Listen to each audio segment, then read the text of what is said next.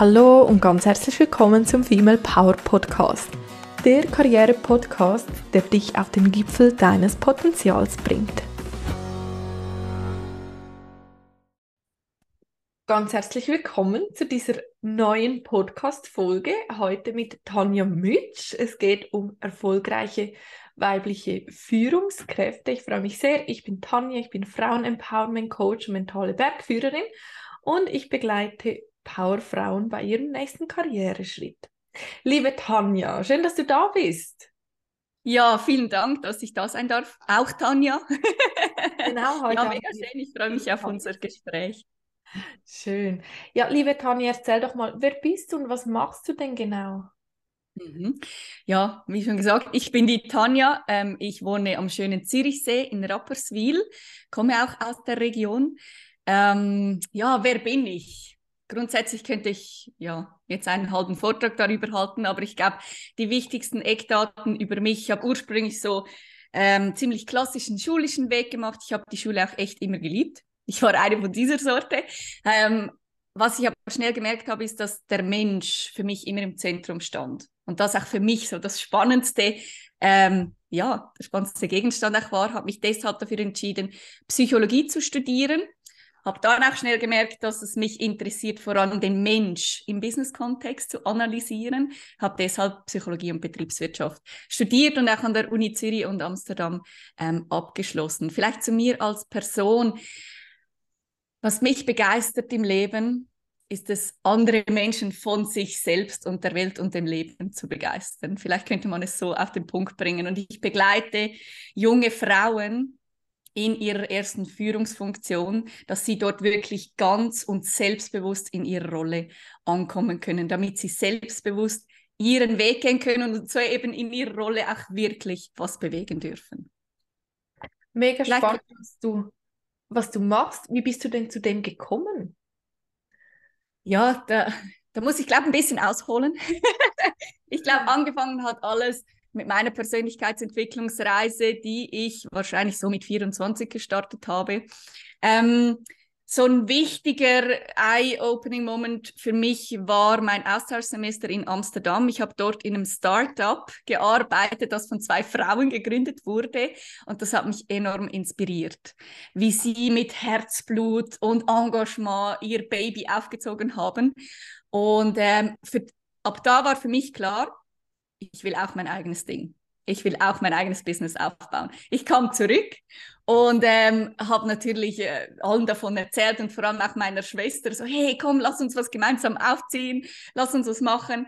Ähm, das Thema war einfach ein bisschen, ich äh, hatte tausend Ideen und tausend Ideen wieder verworfen. ich habe natürlich auch immer, also ich habe bereits vor und während und dann auch natürlich nach dem Studium in verschiedenen Firmen gearbeitet, durfte dort wirklich auch in unterschiedlichen Positionen, auch Führungspositionen, verschiedene Erfahrungen sammeln. Und äh, wir haben dann tatsächlich 2017 auch unsere GmbH gegründet. Dort haben wir aber noch ganz was anderes gemacht. Wir haben dort Parkplätze in der Nähe des Flughafens Zürich vermietet. Ähm, dort ging es mehr einfach darum zu schauen, wie, wie baue ich ein Business auf? Was gehört da überhaupt alles dazu?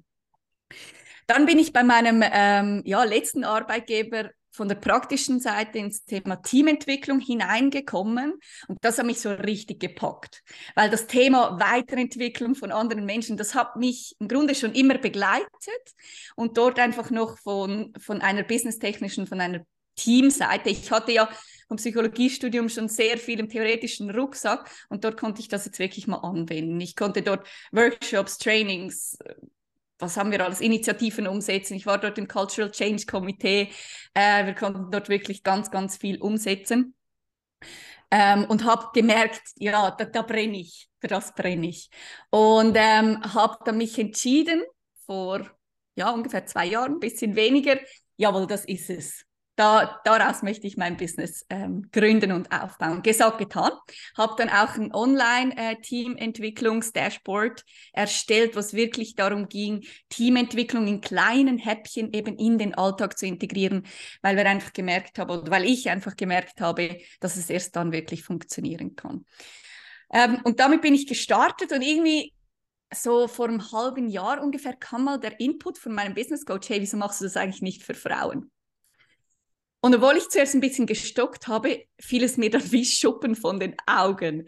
Weil im Grunde mit all dem, was ich aufbaue, aufbaue und all dem, was ich eigentlich immer gemacht habe, wollte ich immer auch ein Vorbild sein für andere junge Frauen, für andere Frauen generell, um zu zeigen, hey, es ist im Fall alles möglich wenn du es wirklich willst und du bereit bist, auch dich so weiterzuentwickeln, dass du das erreichen kannst.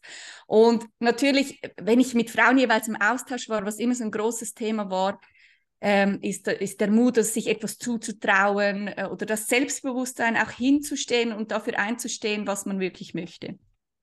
Und natürlich auch aus meiner eigenen Geschichte durfte ich das auch lernen, auch in meinen Führungsfunktionen.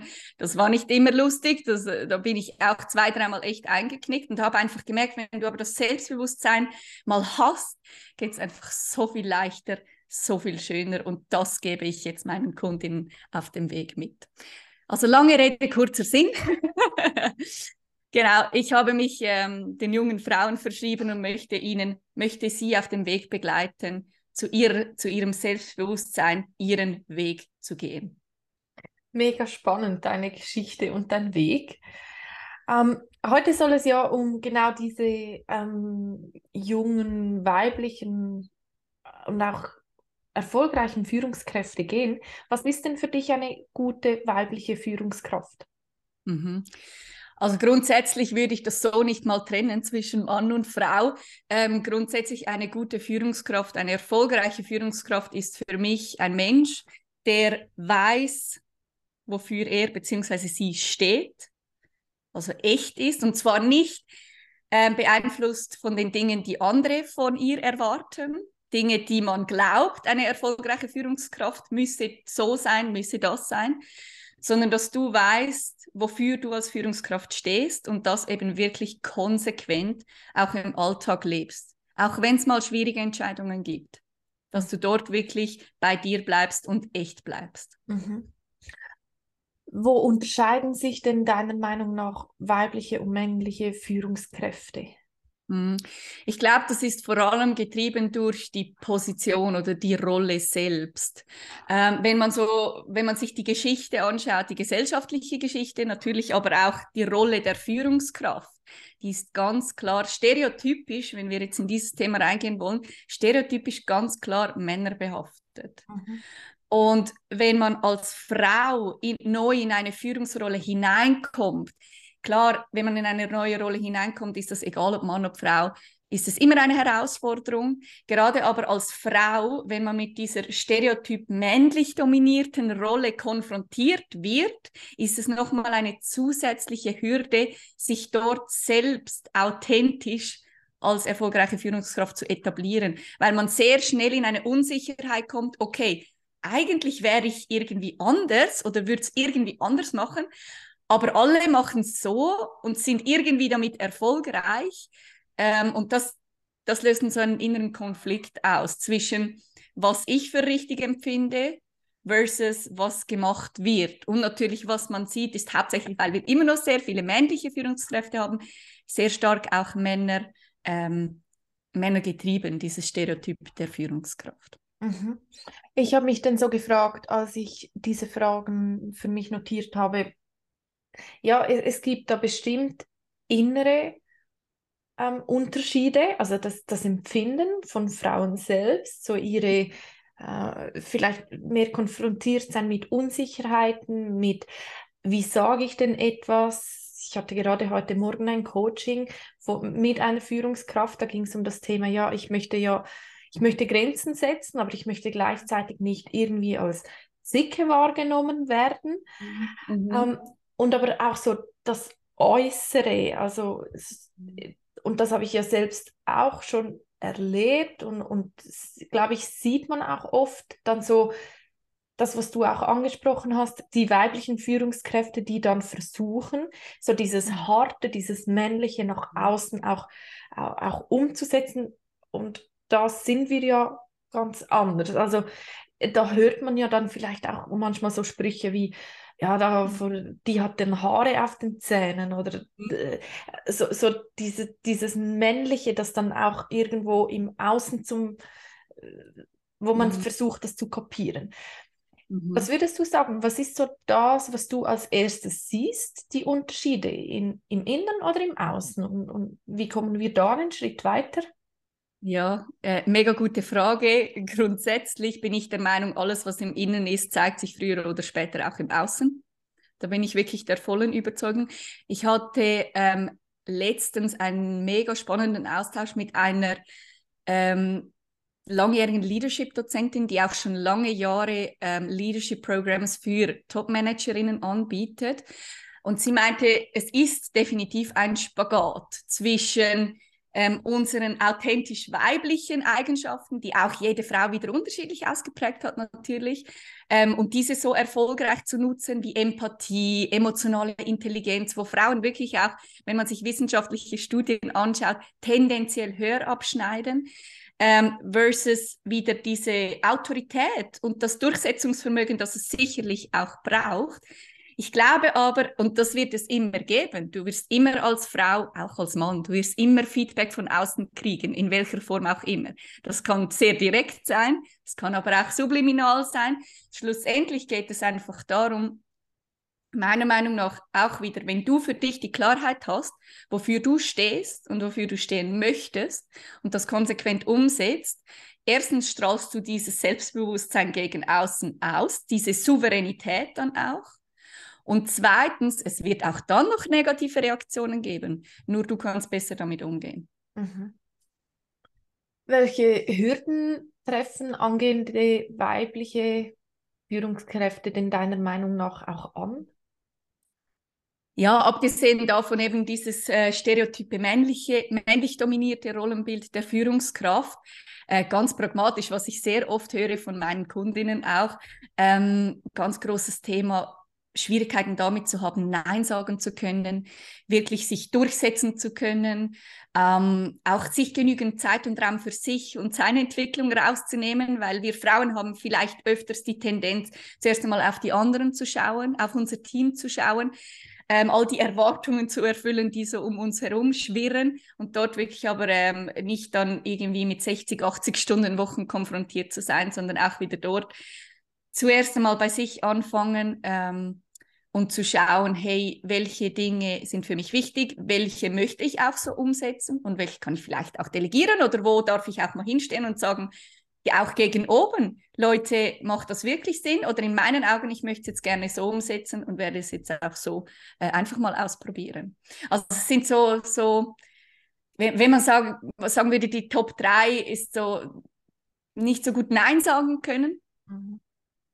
Dadurch dann aber auch das Zeitthema, viel zu viel zu arbeiten in dem Sinne und zu wenig Zeit für seine eigenen Bedürfnisse, das eigene Wohlbefinden rauszunehmen. Ähm, und das Dritte, dass man oft dann auch die Arbeit mit nach Hause nimmt und sich auch im Nachgang immer fragt, oh, aber diese Situation, habe ich mich jetzt da richtig entschieden? Habe ich mich auch richtig ausgedrückt? Oder ah, hätte ich doch mal lieber da was gesagt, weil irgendwie passt das für mich doch nicht ganz. Mhm. Würde ich sagen, sind so die drei häufigsten wirklich praktischen Hürden im Alltag, ähm, ja, die viele, gerade auch junge Frauen, ähm, am Anfang ihrer Führungsrolle sich konfrontiert sehen. Mhm.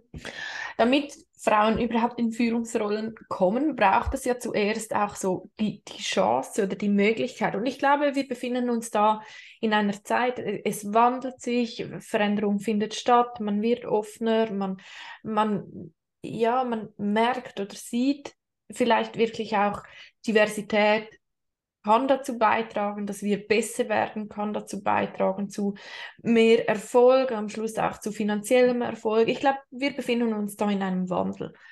Trotzdem, mhm. seit ich selbstständig bin und wirklich schon etliche Gespräche auch mit Führungspersonen äh, geführt habe, höre ich immer und immer und immer wieder auch so ein bisschen unter versteckter Hand. Also wenn ich die Wahl habe zwischen einem Mann und einer Frau, sagen wir so zwischen 28 und, und 40, die einzustellen, also die denen da den nächsten Karriereschritt zu ermöglichen, mhm. habe ich schon oft gehört, dass sie dann sagen, wir bevorzugen am Ende doch noch einen Mann, weil eine Frau könnte ja schwanger werden. Mhm. Mhm. mhm. Wie siehst du das? Ja, ist natürlich ein ganz großes Thema und auf Schweizerdeutsch würde man jetzt sagen, es schlägt kein Geist weg. Es sind die Frauen, die Kinder kriegen, mhm. von, also physisch gesehen. Mhm. Ähm, und es ist ein Thema und es ist ein wichtiges Thema, wo sich ganz klar jede Partei in einem, sagen wir, Rekrutierungsprozess Gedanken macht. Und das ist auch in Ordnung. Auch wenn du jemanden einstellst, es ist in Ordnung, wenn du dir diese Gedanken machst. Ähm, ganz ehrlich, ich habe keine abschließende Lösung davon äh, dafür. Mhm. Ähm, ich glaube, das ist so der Bereich, wo wir noch viel, sicher viel Potenzial auch ähm, in, ex, in sogenannten externen Faktoren haben. Also grundsätzlich bin ich der Überzeugung, vieles, also das meiste darf von innen kommen, erst dann ist es nachhaltig erfolgreich. Nichtsdestotrotz, ich negiere natürlich nicht, dass es auch im Außen Faktoren gibt, die es zu verbessern gilt, unbedingt. Dass hier mehr ähm, Möglichkeiten zur Verfügung stehen, äh, dass man Kinder in Krippen geben kann, zum Beispiel Tagesbetreuungen, aber auch Dinge wie Vaterschaftsurlaub. Und ich denke, aber auch da wieder braucht es Menschen, und zwar Männer und Frauen, ähm, die sich dafür einsetzen. Und du setzt dich erst dafür ein, wenn du im Inneren klar bist, was dir denn wichtig ist. Und wenn du als Frau für dich entschieden oder auch überhaupt die Möglichkeit für dich siehst, ja, ich glaube, ich habe ich möchte eine Führungskraft sein. Dann hast du auch wieder die Chance, wenn wir, je mehr Menschen wir haben, die sich dann mit Energie auch für diese Themen einsetzen, in der Politik, in der Wirtschaft, dann können diese externen Strukturen auch verändert werden. Und da bin ich definitiv ähm, auch der Meinung, dass es dort noch viel, viel Potenzial, gerade in der Schweiz, auch gibt. Auf jeden. Fall. Ich glaube, ich habe auch so ein bisschen meine Meinung geändert diesem Thema gegenüber. Ähm, ich weiß ja, dass man darf solche Fragen in, in Gesprächen nicht stellen. Und allgemein glaube ich, dass dies, oder das ist so meine Erkenntnis aus den Jahren, die ich jetzt selbstständig bin, dieses Thema wird, wie gesagt, immer so ein bisschen unter versteckter Hand eigentlich diskutiert und es ist irgendwo im Raum und man spricht aber nicht darüber, weil ja, man hat ja keine Lösung, weder du noch ich haben eine Lösung dafür und natürlich alle Vorgesetzten irgendwie auch nicht. Und es, es ist natürlich so, wenn jemand aufgrund von einer Schwangerschaft ausfällt, weil ja, da gibt es diese Zeit und das ist ja auch eine wichtige Zeit, dann, dann muss diese Person oder diese Führungskraft während dieser Zeit ersetzt mhm. werden. Also das ist ja ein, ein Fakt, dass der Betrieb muss, soll unbedingt weiterlaufen, sprich mhm. es fehlt da jemand. Aber ich glaube, mhm. ich habe meine Meinung so ein bisschen darüber geändert, dass wir dass wir das nicht offener diskutieren. Ich glaube, es wäre eine große Chance, wenn wir ja nicht einfach so diesem Thema den Stempel geben, wir dürfen nicht darüber sprechen, weil es ist ein Tabu und man darf Frauen nicht fragen, ob sie schwanger werden wollen oder nicht. Ja, klar, das ist sehr, sehr persönlich, das alles. Mhm. Ähm, und aber trotzdem glaube ich, wir kommen in diesem Thema nur weiter, wenn wir anfangen, mehr den Dialog mhm. zu suchen und mehr gemeinsam darüber zu sprechen. Es muss ja nicht eine persönliche Lösung von jemandem sein, wo man offenbaren muss, ja, ich, ich möchte schwanger werden mhm. oder nicht, aber so im Allgemeinen. Wie siehst du das? Wie, wie empfindest du diesen Dialog, der momentan stattfindet? Hey, mega spannender Input, den du bringst. Und ich würde jetzt mal sagen, ich habe da ein bisschen ähnliche Reise wie du hinter mir. Ich war vor ein paar Jahren, hätte ich auch noch gesagt, nee, das ist doch viel zu persönlich. Wieso, wieso fragt man sowas? Aber mittlerweile bin ich ge genau ähm, on the same page mit dir. Ich glaube, es kommt dann auch immer noch, der, ich glaube, es ist wichtig, dass wir es ansprechen als Thema. Ich glaube, es kommt aber immer darauf an, wie man es macht. Mhm. Die, der Ton macht die Musik. Und ich glaube, wenn wir gerade als Führung, wenn Führungskräfte aus der Haltung herauskommen, hey, ich möchte alle fördern und ich möchte vielleicht explizit sogar Frauen fördern. Ähm, und ich möchte gerne einen Weg finden, dass selbst wenn jetzt eine Schwangerschaft passiert oder auch nicht, dass wir eine Lösung finden. Und wenn wir es vielleicht von diesem Mindset her und dann aber auch von dieser Kommunikation her, hey, wenn es jetzt bei dir ein Thema wäre, dass du schwanger bist, ich habe jetzt hier auch nicht die perfekte Formulierung, aber wenn du jetzt, ähm, wenn es ein Thema wäre, äh, was würdest du für Lösungen sehen, dass wir hier den Betrieb einfach smooth aufrechterhalten können, weil dann sind beide Parteien plötzlich auf gleicher Ebene und machen sich um Lösungen Gedanken, anstatt die Schwangerschaft irgendwie in ein Problem zu rücken, was sie überhaupt nicht ist. Mhm. Und äh, mega spannend, ich hatte dort letztens ähm, eine Studierende begleitet, die ihre Bachelorarbeit zum Thema ähm, Top-Sharing-Modell geschrieben hat. Und das ist zum Beispiel ein mega vielversprechender Ansatz, der nicht nur in Richtung Frauenförderung sehr vielversprechend ist, sondern im ganzen Thema Fachkräftemangel sehr, sehr große Vorteile bringen kann.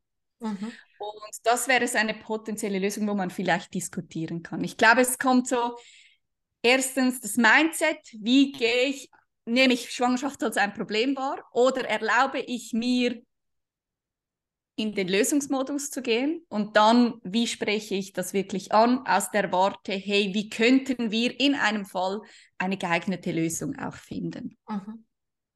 Mhm. Also bin ich völlig bei dir. Total spannend, ja, cool.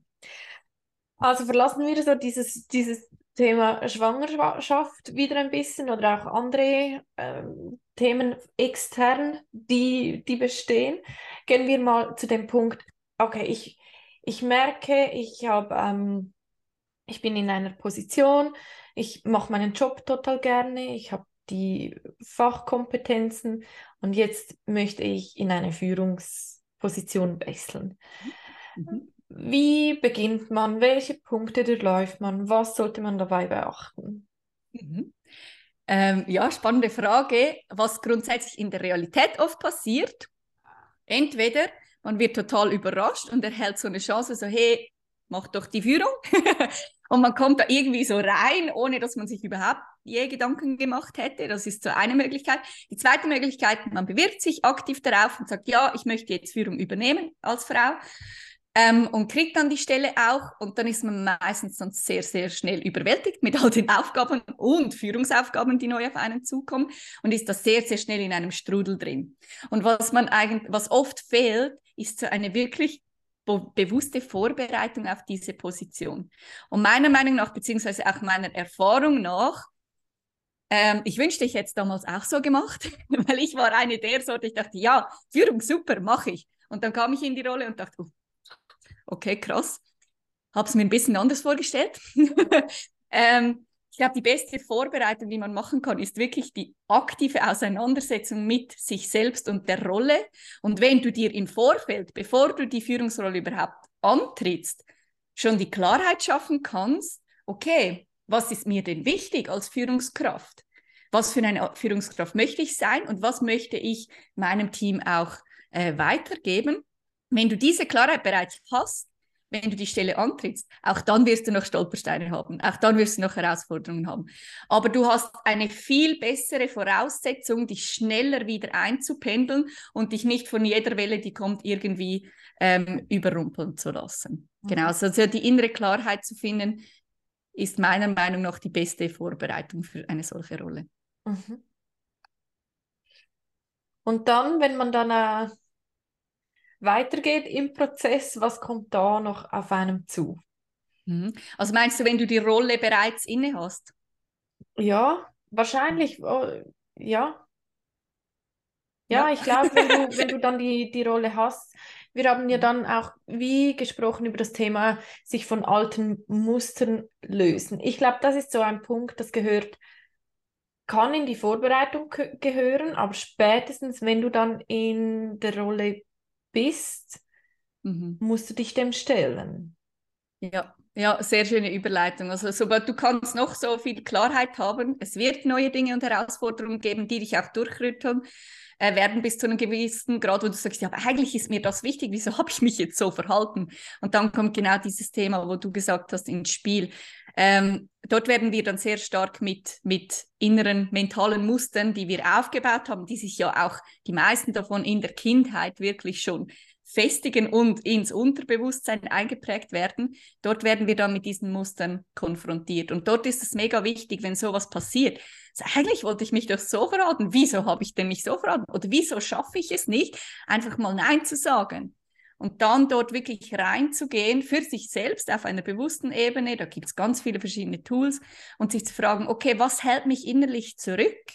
Was glaube ich vielleicht noch über mich selbst, was mich zurückhält, um mein Leaderin-Ich wirklich so zu leben. Mhm. Und das kann man bis zu einem gewissen Grad auf einer bewussten Ebene machen. oftmals hilft es aber auch, wenn man Techniken benutzt oder sich sogar Experten holt, ähm, die da ein bisschen tiefer graben und dort wirklich die alten Muster ganz tief drin auch auflösen können. Mhm. Ja, ich in dem Coaching von heute Morgen ging es eben wie auch um dieses Thema. Wenn du einen nächsten Schritt machst, heißt das, du musst eigentlich, du kannst nicht dieselbe bleiben, weil du, du mhm. hast neue Funktionen, du hast neue Aufgaben. Also nur schon rein von den Kapazitäten her, her kannst du gar nicht mehr alles machen, was du vorhin gemacht hast. Und äh, sprich, du musst wie dein Bild über dich selbst neu programmieren oder erschaffen und, und vieles loslassen. Und da, wie gesagt, da glaube ich auch, dass da manchmal so Glaubenssätze hochkommen wie, ah, wenn ich Nein sage, dann, dann werde ich, dann bin ich eine Zicke oder keine Ahnung oder da genau solche Punkte anzuschauen. Ja, was sagst du dir denn überhaupt? Mhm. Mhm. Ja, Mega. Und ich meine, das ist genau, das sind so, so Themen, die man dann selbst meistens bis zu einem gewissen Punkt kommt und irgendwann kommt man dann nicht mehr weiter, oder? Und dort ist es so wertvoll, wenn man jemand, jemanden hat, der einem diese blinden Flecken einfach aufzeigen kann oder einem dahin führen kann, damit man die Möglichkeit hat, A, sie überhaupt zu erkennen mhm. und B, sie dann wirklich auch geeignet aufzulösen. Mhm. mhm. Und ich glaube, das ist ein wichtiger Teil der Arbeit, die wir beide machen. Mhm. Genau. Und dann haben wir noch so über den dritten Punkt gesprochen, die Integration in den Alltag. Also so der erste Punkt war Klarheit, sich bewusst werden, was wichtig ist, auch so diese klar, innere Klarheit, wer möchte ich denn sein. Der mhm. zweite Punkt war, sich von alten Mustern lösen, vielleicht auch Rollenbilder neu, neu definieren, neu beschriften, ähm, bei sich die Arbeit machen. Und das, der dritte Punkt ist so der, die Integration in den Alltag. Mhm. Willst du dazu noch etwas mehr erzählen? Ja, gerne. Also grundsätzlich sind wir Menschen Gewohnheitstiere und das macht auch Sinn, weil unser Hirn ähm, ist ein wahnsinniges wahnsinniges Tool, kann man sagen, eine riesige Kapazität. Aber unser Bewusstsein hat natürlich eine begrenzte Kapazität, Gott sei Dank, weil wenn wir alles wahrnehmen und alles verarbeiten könnten, bewusst, dann würden wir alle durchdrehen. Und deshalb hat unser Gehirn ja eine Möglichkeit gefunden, möglichst energiesparend auch zu agieren. Und das geht am besten über Gewohnheiten. Weil wir, wenn wir gewohnheitsmäßig denken und handeln, dann hat unser Gehirn mal kurz Pause. Ah ja, cool, da kann ich einfach das Programm abspielen, muss ich mir nicht zusätzlich viel Energie ähm, aufwenden, um da irgendwelche äh, Dinge miteinander zu vergleichen und neue Ansätze zu finden. Deshalb ist es für uns Menschen immer am einfachsten, wenn wir im Gewohnheitsmodus sind. Und das sind wir die meiste Zeit unseres Tages.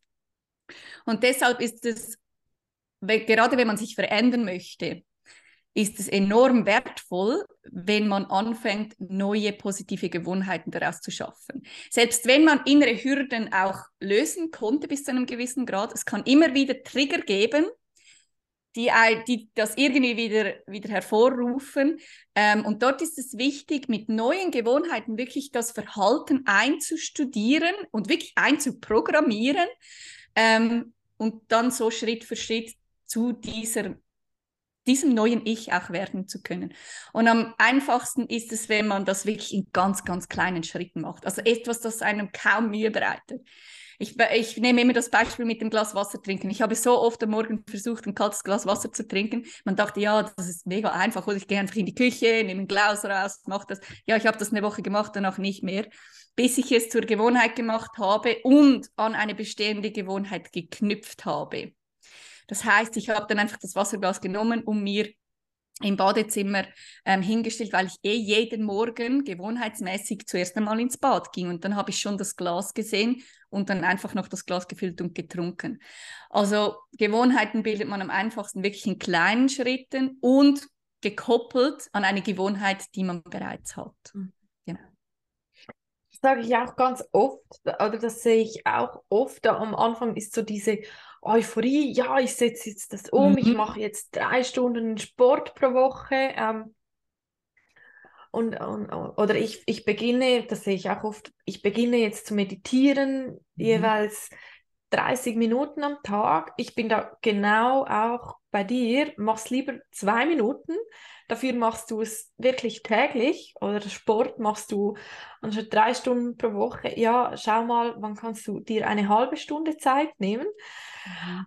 Und, und das aber über eine längere Zeit und so, mhm. dass du wirklich in diese Routine kommst, anstatt dir so viel vorzunehmen und dann zu merken, es passt gar nicht. Du kannst, du, du hast zu wenig Zeit. Ganz oft ist es ja auch ein, ein, ein Zeitfaktor, oder? Du hast morgens deinen Ablauf. Ja, wann hättest du da noch 30 Minuten Zeit ähm, zu meditieren? Das würde heißen, du musst 30 Minuten früher aufstehen. Das würde heißen, du genau. gehst 30 Minuten früher ins Bett abends. Also, fehl, also fehlt dir diese Zeit. Nein, du investierst sie anders. Aber wirklich da lieber zu schauen, wie kann man solche Gewohnheiten klein und einfach machen, sie dann aber auch wirklich integrieren, anstatt so groß und nach zwei Wochen ist es wieder komplett rausgestrichen. Mm, mm, genau. Ja, definitiv. Und ich meine, da können wir beide wahrscheinlich ein Lied davon singen, wie oft das nicht geklappt hat, wenn man von heute auf morgen plötzlich drei Stunden Sport integrieren wollte in die Woche. Ja, habe ich alles auch probiert. Ähm, ja, schlussendlich, wir Menschen überschätzen unsere eigene Motivation und unterschätzen die Macht der Gewohnheit. Und das durfte ich auch zuerst einmal lernen, weil ich ein sehr begeisterter und motivierter Mensch bin. Dachte ich, ja, okay, aber ich schaffe das. Ja, kann man schon, aber die Energie ist dann einfach irgendwann, es wird einfach zu anstrengend. Mhm. Mach es dir leicht und mach eine Gewohnheit draus. Mhm. Mega spannend, das Gespräch mit dir, Tanja. Gibt es noch irgendwie etwas, das du jetzt noch nicht sagen konntest, dass du unbedingt noch ähm, erzählen möchtest oder was noch wichtig wäre zu ergänzen? Ja, ich glaube abschließend vielleicht ein kleiner ja, Tipp oder Appell auch an alle Menschen und alle Frauen auch da draußen.